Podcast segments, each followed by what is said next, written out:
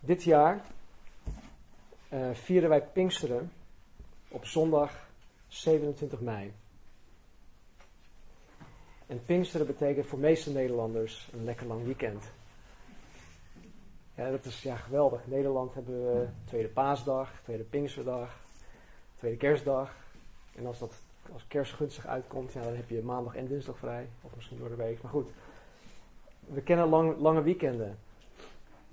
En voor een aantal van, van deze mensen betekent Pinksteren Pinkpop. het, jaarlijks festival dat uh, sinds 1970 zo'n 60.000 mensen per jaar trekt. Maar hoe zit dat met mij? Hoe zit dat met ons? Hoe zit het met, uh, ja, met ons, die, wij die hier, die hier zitten? Wat betekent Pinkster voor ons? Voor wij die Jezus Christus persoonlijk kennen en die Hem willen volgen.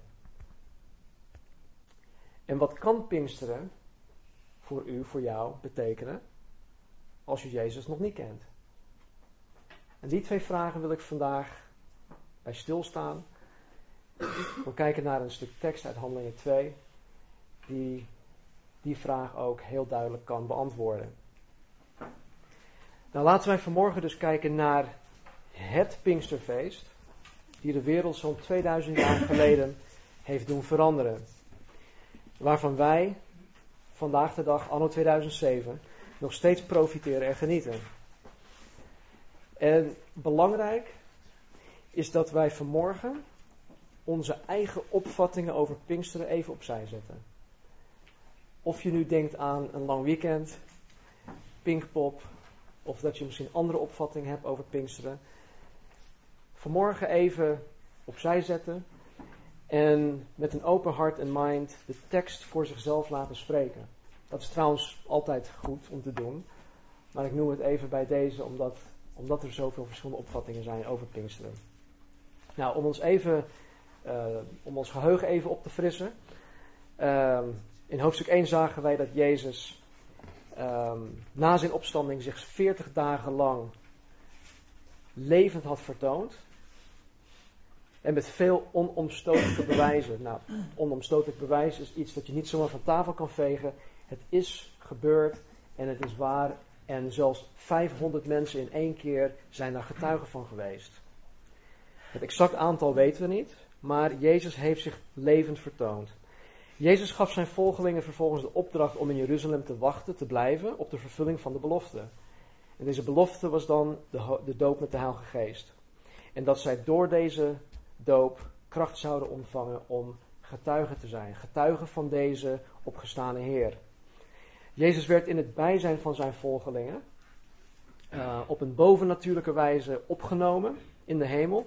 En er waren twee engelen bij. En deze twee engelen eh, vertelden de discipelen ook op dat moment dat Jezus terug zou komen. Jezus komt weer terug.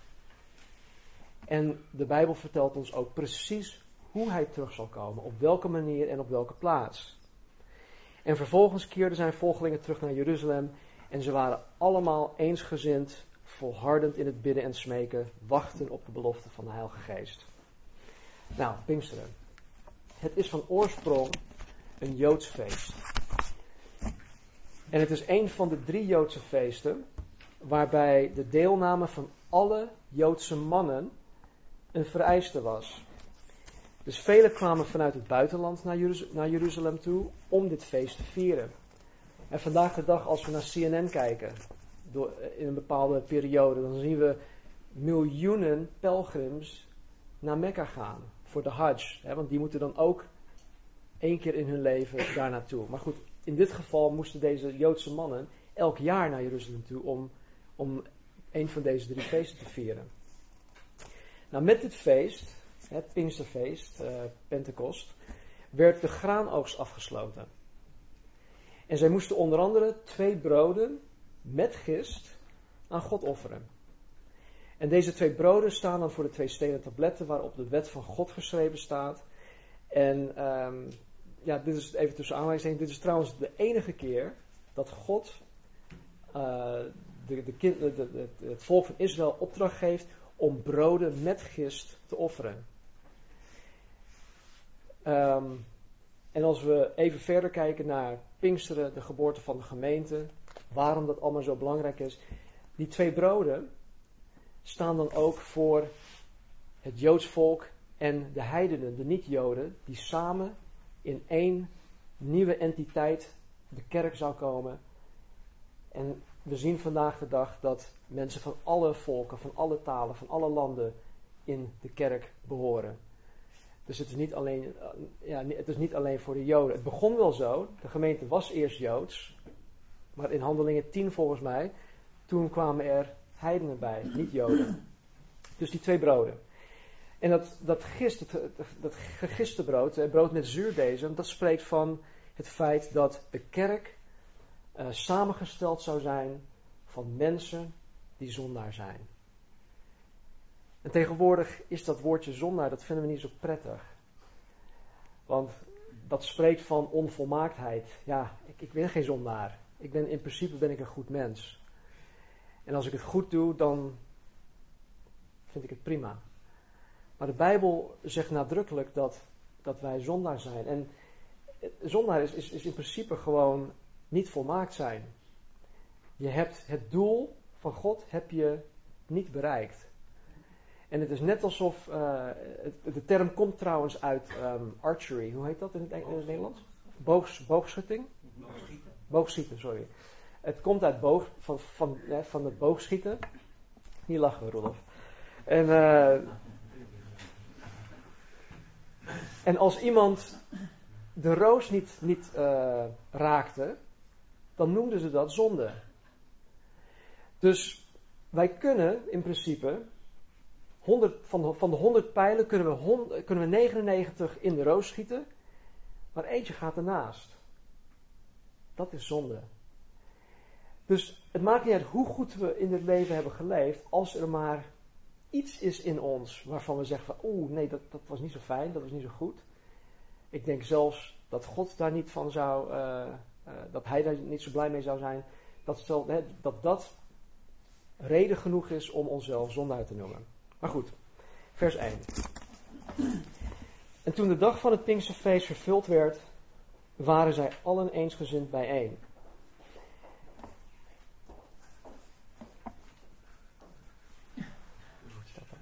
Pinksteren. Het Nederlands woord voor Pinksteren is een verbastering van het Griekse woord Pentecoste. En dat betekent vijftigste of vijftig dagen. En de Joden moesten op de vijftigste dag, op de dag na de zevende Sabbat, dit feest vieren. En dat waren dus vijftig dagen na het paasfeest. En dat is niet het paasfeest die wij kennen, die wij vieren, met eitjes en met konijntjes.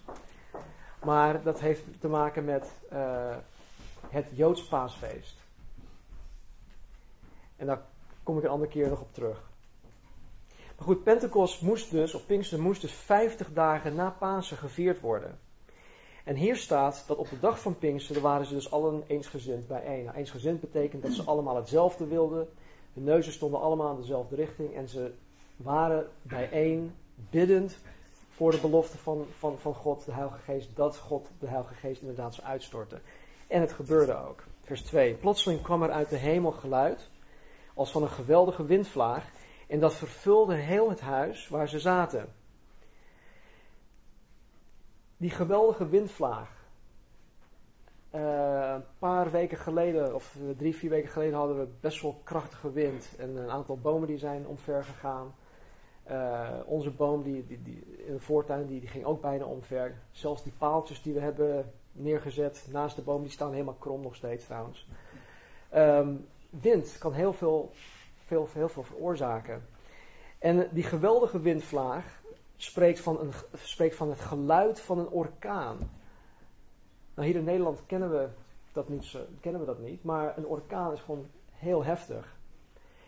Maar er staat dus niet dat, uh, het staat alleen dat het geluid van zo'n windvlaag aanwezig was. Niet dat het in het huis waaide.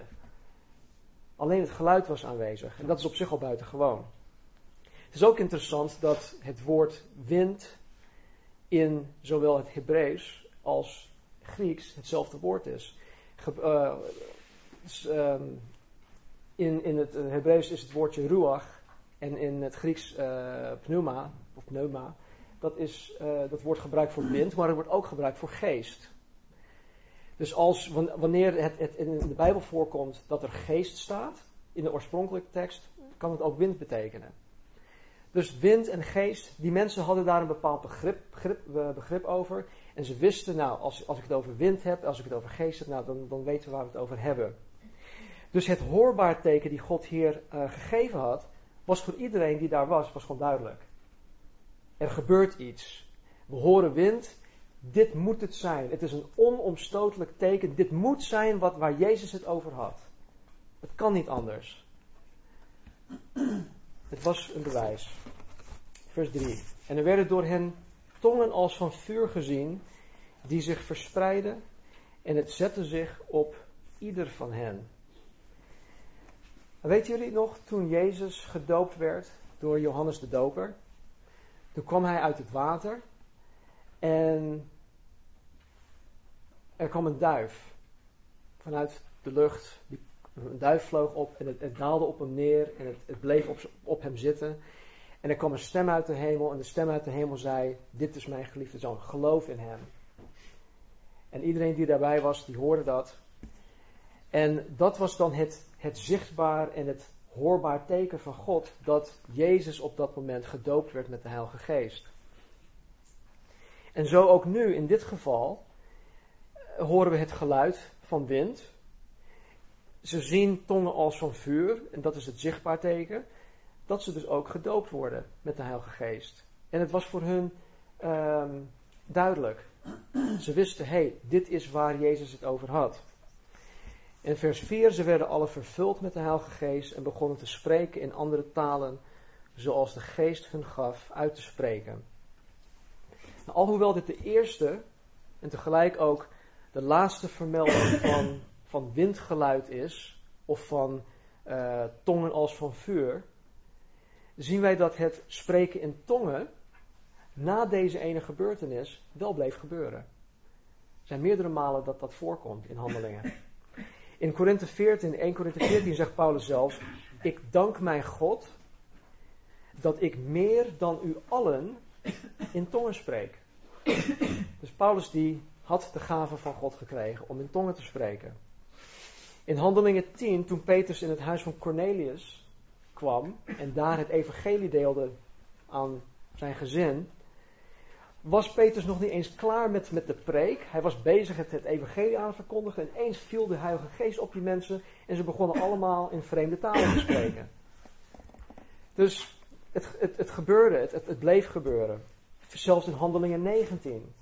Toen Paulus in Efeze kwam en, ik, en hij trof daar een, een, een, twaalf mannen aan. Die discipelen waren van Johannes de Doper. Die hadden wel iets over Jezus gehoord, maar ze waren nog niet gedoopt in de naam van Jezus. Dus Paulus doopte hen, uh, legde de handen op, bad voor hen en ook zij ontvingen de Heilige Geest en zij spraken in andere talen of in tongen.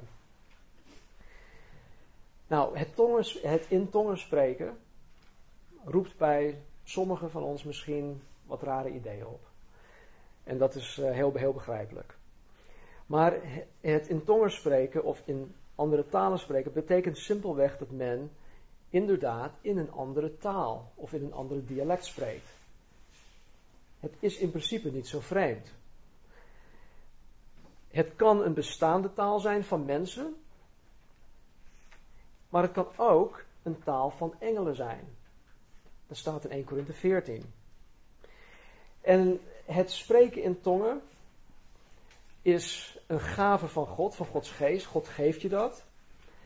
En het is um, het is een, ja, het is geen dialoog, het is eigenlijk een monoloog van mijn, van mijn persoon naar God toe. Als ik in tongen spreek, spreek ik tot God.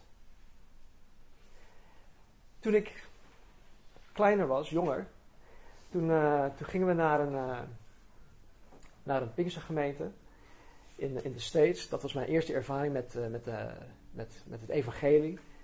Daar heb ik best wel veel geleerd. Maar er waren een aantal mensen, het was een heel klein groepje. Het was een Nederlandstalige gemeente trouwens. Het heette de Dutch Assemblies of God. En er waren, er waren een aantal mensen die dus uh, elke zondag was het raak. Die spraken dus uit volle borst in tongen.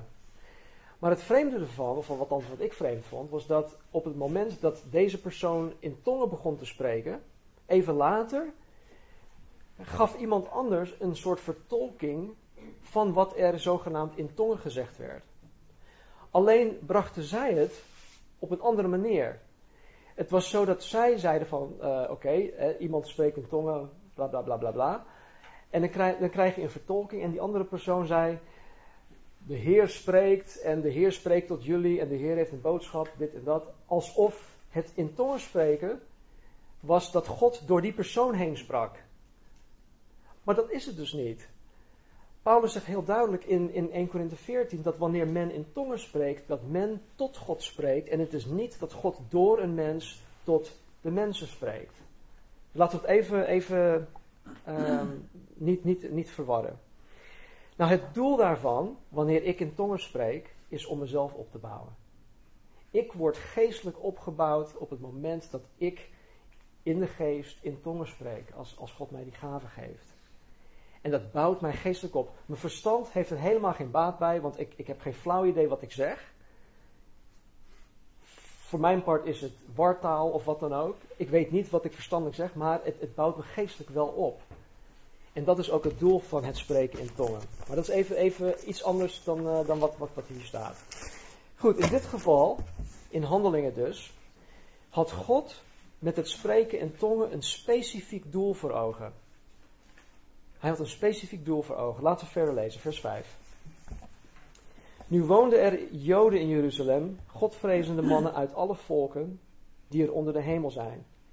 Toen dan dit geluid klonk, kwam de menigte samen en raakte in verwarring, want ieder hoorde hen in zijn eigen taal spreken. En zij stonden allen versteld en verwonderden zich en ze zeiden tegen elkaar, zie, zijn het niet allen Galileërs die daar spreken? Maar hoe kunnen wij dan ieder van hen horen in onze eigen taal, waarin wij geboren zijn?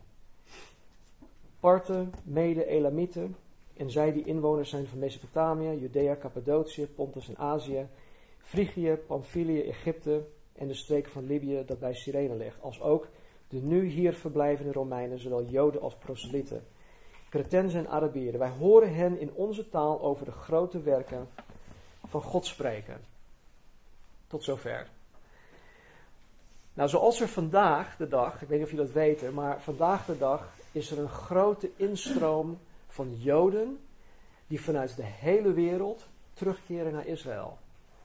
Sinds de ehm, geboorte van die staat in mei 1948 is er een hele campagne gestart en mensen keren dus weer terug naar Israël. En dat heet Alia. En dat, uh, een, een, iemand die daar naartoe terugkeert, heet dan een Olem. Maar goed, Misschien kan je daarover op, op internet zoeken. Maar er is een grote instroom van Joden die dus terugkeren naar, naar Israël. En in die tijd gebeurde dat eigenlijk ook. Alleen niet, niet om die reden. Mensen kwamen van, van allerlei streken uh, en, en, die vestigden zich in Jeruzalem. Uh, voor onder andere voor Bijbelschool. En dat, dat, was dan een van de redenen waarom, waar, waarom ze daar naartoe gingen. Nou, naast deze immigranten waren er ook pelgrims pelgrims die uh, naar Jeruzalem kwamen, specifiek voor het vieren van het paasfeest. En in dit geval het Pinksterfeest. Nou, het is geen toeval, geloof ik, dat God tijdens Pinksteren de Heilige Geest heeft uitgestort, waardoor de gemeente van Jezus was geboren. God heeft in zijn perfecte timing, in zijn wijsheid ervoor gezorgd dat al deze mensen van al die landen al die pelgrims, dat al deze mensen bijeengekomen waren. En God heeft deze gelegenheid tot het uiterste benut om deze mensen het evangelie te laten horen in hun eigen taal. Wie kan het nou bedenken? Alleen God kan zoiets bedenken. En hij heeft het echt ja, tot het uiterste benut. Nou, deze mensen, staat er in vers 7, stonden versteld. En allen, en ze verwonderden zich. En ze zeiden tegen elkaar, zie, zijn het niet allen, die Gali allen Galileërs die daar spreken? Nou, die Galileërs, die hadden een bepaald accentje, een bepaald, bepaald dialect. Ehm, in Nederland, als we iemand uit Friesland horen spreken, dan is dat meteen herkenbaar.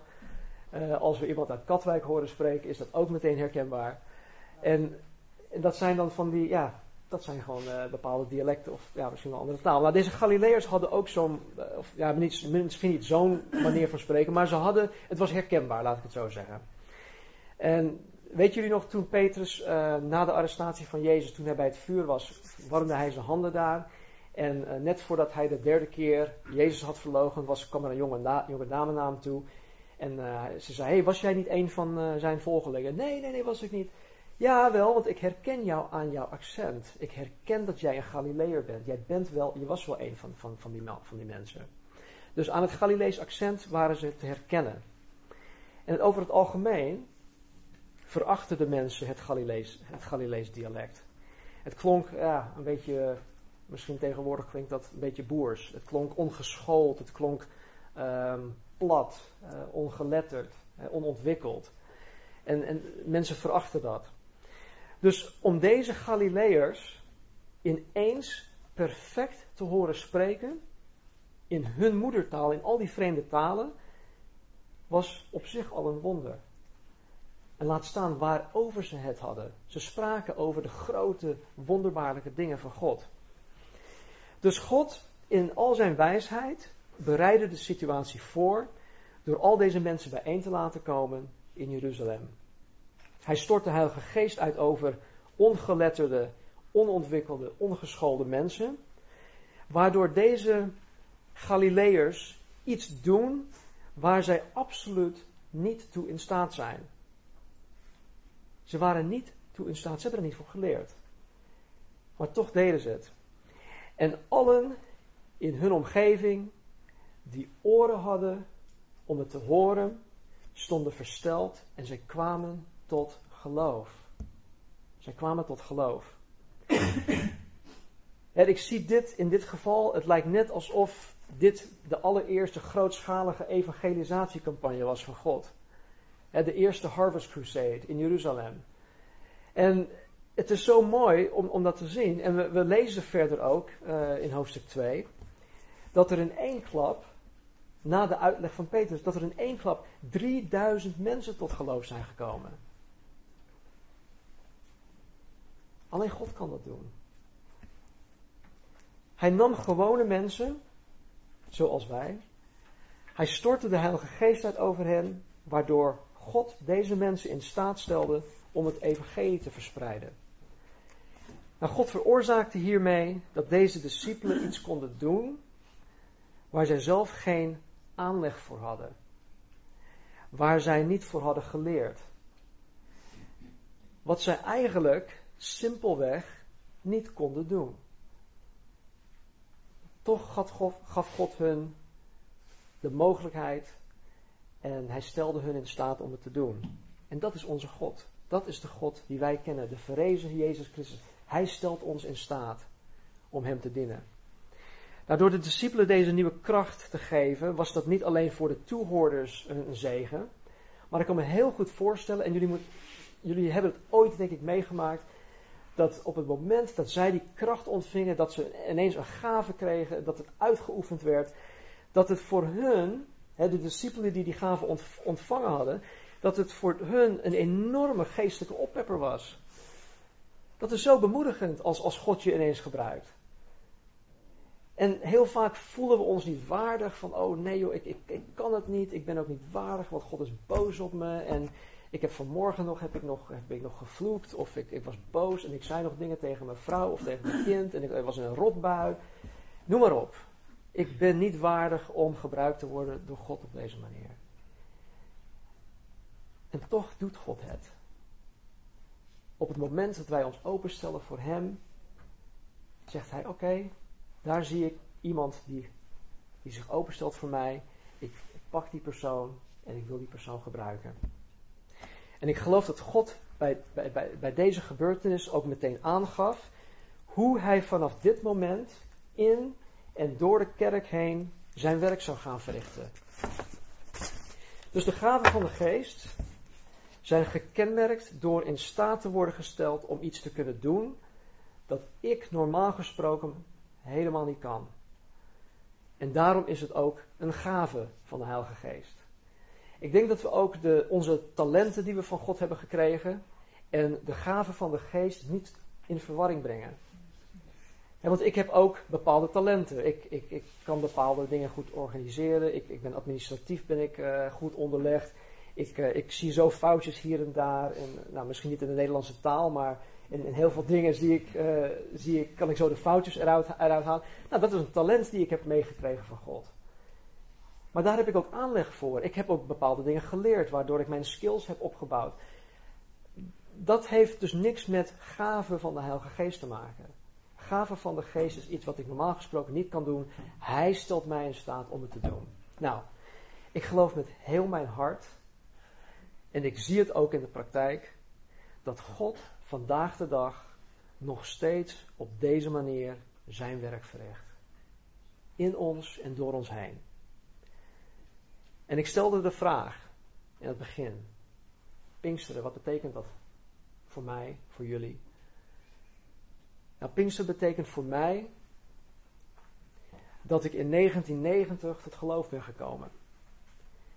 Omdat de kracht van de Heilige Geest werkzaam was in een aantal levens van mensen om me heen.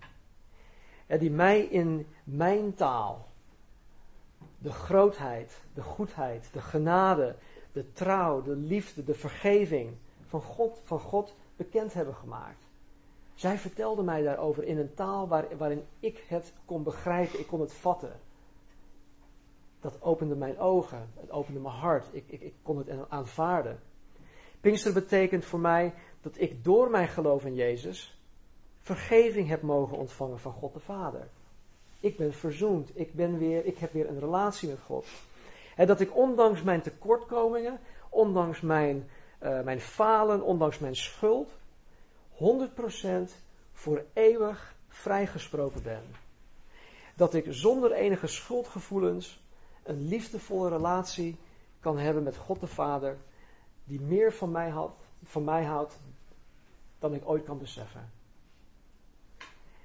Dat betekent Pinksteren. En weet je, God ziet mij, en dit is, dit is echt een mindblower, maar God ziet mij als 100% rechtvaardig. Hoe kan dat nou? Dat kan eigenlijk niet. Maar omdat Jezus Christus in mijn plaats is gestorven, heeft Hij zijn rechtvaardigheid aan mij toegerekend. En er staat in de Romeinenbrief dat wij zelfs al rechtvaardigd zijn. Ondanks dat ik hier nu sta in mijn vlees, met mijn tekortkomingen, met mijn falen, ben ik in Gods ogen positioneel al rechtvaardigd.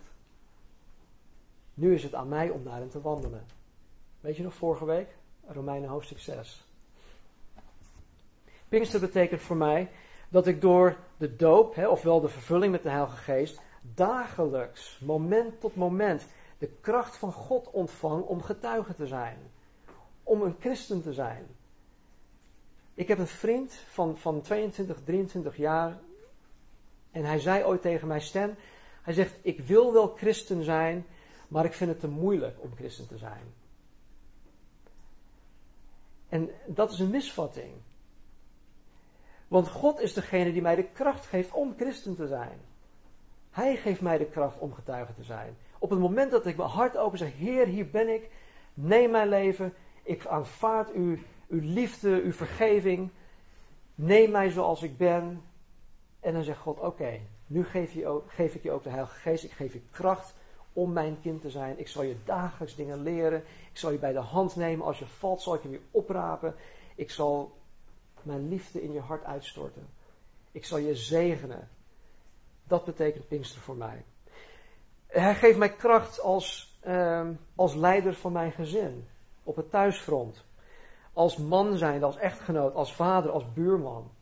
God geeft mij kracht in de gemeente hier, als jullie broer. Als jullie vriend, als jullie voorganger. Hij geeft mij kracht op mijn werkplaats. Als werknemer. Als collega, als dienstverlener. Pinksteren betekent voor mij ook dat ik deel uitmaak van de wereldwijde gemeente van Jezus Christus. En over netwerk gesproken. Wij hebben een wereldwijd netwerk van familie, van broers en zussen. En ik kan overal in de wereld terecht, want ik heb overal in de wereld familie. Ik ken Lindsay helemaal niet. Ik heb Sally ook nooit ontmoet. Het ging via een, een paar mailtjes. En ik had hem vanmorgen voor het eerst ontmoet. En het is meteen, het is familie. Dat is God. Dat is Pinksteren. Ik heb mensen, wij hebben mensen, deze gemeente heeft mensen die, die, in de hele wereld die voor ons bidden. En dat God ons behoedt en bewaart, dat Hij ons in alle dingen voorziet. Mensen geven ook uit zichzelf, van zichzelf. Ze geven ook op een tastbare manier. De meeste van jullie weten dat wij een, een, een cheque hebben ontvangen van 15.000 dollar. Om de huur hier te mogen kunnen, te kunnen betalen. Wie doet dat nou? Dat is een zegen van God. Jezus Christus heeft het mogelijk gemaakt. Hij heeft het op hun hart gelegd om dit te doen. En wij zijn aan de ontvangende kant in dit geval. En wij mogen vervolgens ook weer aan de gevende kant staan. En de Bijbel zegt ook: het is meer gezegend om te geven dan het is te ontvangen. En dat, dat is ook echt zo. Pinkster betekent voor mij dat ik betekenis heb in dit leven van eeuwigheidswaarde. Veel mensen twijfelen, ze worstelen met de betekenis van het leven. Maar Pinksteren heeft mij betekenis in het leven gegeven. En niet alleen voor nu, maar het heeft eeuwigheidswaarde. Ik weet waartoe ik geschapen ben. Ik weet waarom ik besta. Ik weet dat de schepper van hemel en aarde een plan en een doel heeft met mijn leven. Ik kan dat met 100% zekerheid zeggen. De wereld kan dat niet zeggen. Ik las van de week nog, um, hoe heet die? Robbie Williams. Die zit in een afkikcentrum. Hij sprak over demonen die hem steeds plagen. Een man die wereldberoemd is, die zoveel geld heeft dat hij niet eens weet wat hij daarmee moet doen. Hij heeft heel veel bereikt, hij heeft zoveel bereikt. Eigenlijk, hij heeft alles bereikt wat heel veel mensen zouden willen bereiken.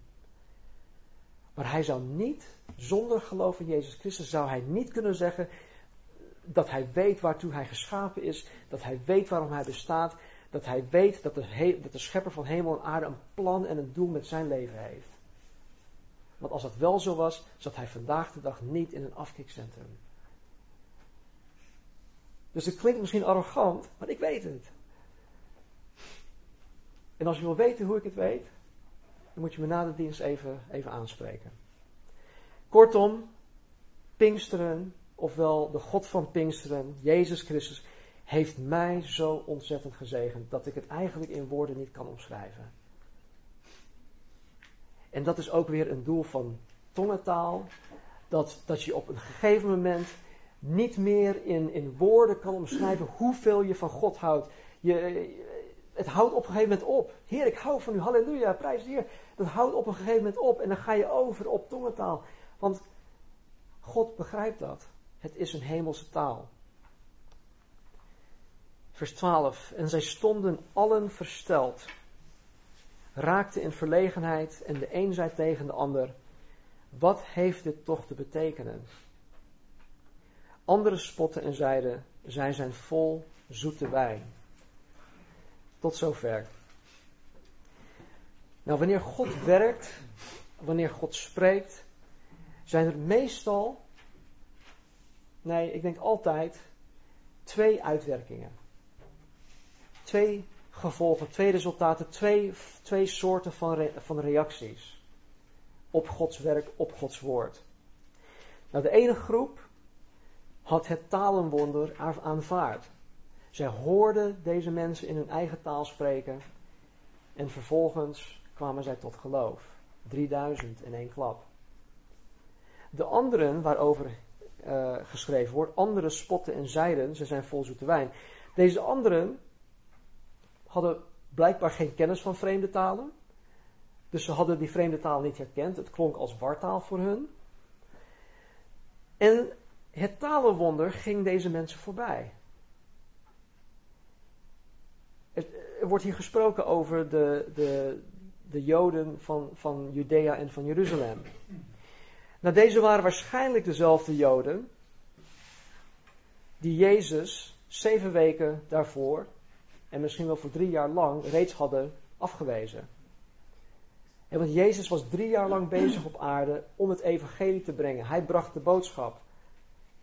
En zoveel mensen wezen hem af. En als ze hem toen al hadden afgewezen, nu zien ze dit, ja, nou, dat wonder, nou, het zal wel. Ik weet niet wat het is. Ze zullen wel dronken zijn. Nou, Petrus legt dit vanaf vers 14 uit. En daar gaan we volgende week mee verder. Maar om terug te komen op de vraag: wat betekent Pinksteren? Wat betekent Pinksteren voor u, voor jou? Ik heb net verteld wat het voor mij betekent, heel kort. Maar wat betekent Pinksteren voor jullie? Denk erover na. God wil heel graag dat een ieder van ons tot het besef komt dat Pinksteren meer is dan een lang weekend. God wil heel graag dat Pinksteren meer is dan Pinkpop. Of wat, wat, wat het ook maar kan zijn. Het gaat zoveel dieper dan alleen dat. En Jezus Christus is niet voor niets gekomen. Hij zei ook, toen hij weer terugging, ik, ik zal je niet als wezen achterlaten. Ik ben met je al de dagen. En hij is met ons. Hij leeft en woont in ons door zijn Heilige Geest. En hij geeft ons de kracht om dat te doen.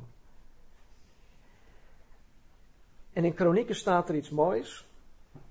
Er staat, de ogen van de Heere speuren heen en weer over de aarde. Dus God als het ware scant. Hij scant de hele wereld.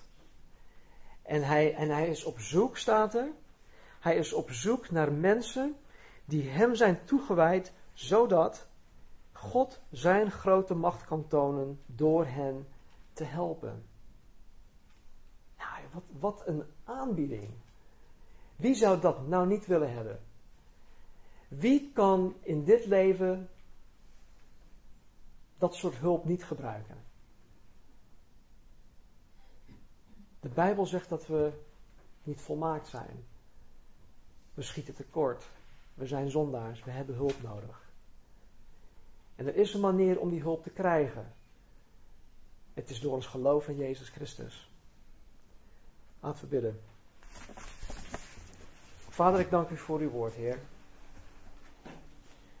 Heer, ik dank u voor het wonder van, van Pinksteren, Heer, die zo ruim 2000 jaar geleden is gebeurd. Heer, de geboorte van uw gemeente. Heer, dat u door dit wonder zoveel mensen heeft bereikt. Heer, in, in één klap 3000 mensen tot, tot bekering zijn gekomen, tot geloof zijn gekomen. En Heer, ik dank u dat u vandaag de dag, anno 2007, Heer, nog steeds tot de harten van mensen spreekt. Dat uw ogen nog steeds over de hele aarde speuren, Heer, om, om mensen te zoeken die u toegewijd zijn, Heer, omdat u hen wil helpen. Omdat u hen krachtig wil bijstaan. En Heer, ik weet en ik geloof, Heer, dat uw woord nooit ledig tot u weder zal keren, Heer, maar dat u tot, tot uw doel zal komen. En Heer, ik weet dat u in ons midden bent en dat u zelfs op dit moment tot onze harten spreekt. Dus Heer, mocht er iemand zijn, Heer, die u nog niet kent, Heer, die, die hierdoor geprikkeld is, Heer. Heer, laten ze op dit moment zelfs, u aanroepen. Ja, mocht er iemand zijn die dat wil, hoef je alleen maar te vragen, oh Heer, en bid ook samen met me mee. Heer, hier ben ik, zoals ik ben. Met al mijn tekortkomingen, Heer, ook met mijn goede dingen. Maar Heer, u kent mij beter dan ik mezelf ken. En ik heb wel ooit wat gehoord over u, maar ik, ja, ik, ik weet het allemaal niet. Heer, Laat me zien. Open mijn ogen, open mijn hart. En laat mij u, u zien. Met onomstotelijk bewijs. En help mij, Heer, om u te volgen. Help mij om de geest op dit moment zelfs te ontvangen. Dat ik vanaf dit moment ook de kracht zal krijgen om u te volgen.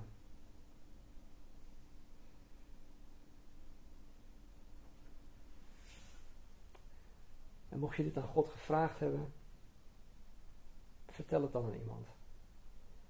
Vertel het aan iemand waarvan je weet, hey, die, die is een volgeling van Jezus Christus. Heer, ik dank u nogmaals. Help in ieder van ons, Heer. Geef ons de gave van uw Heilige Geest. Zoals u dat wil.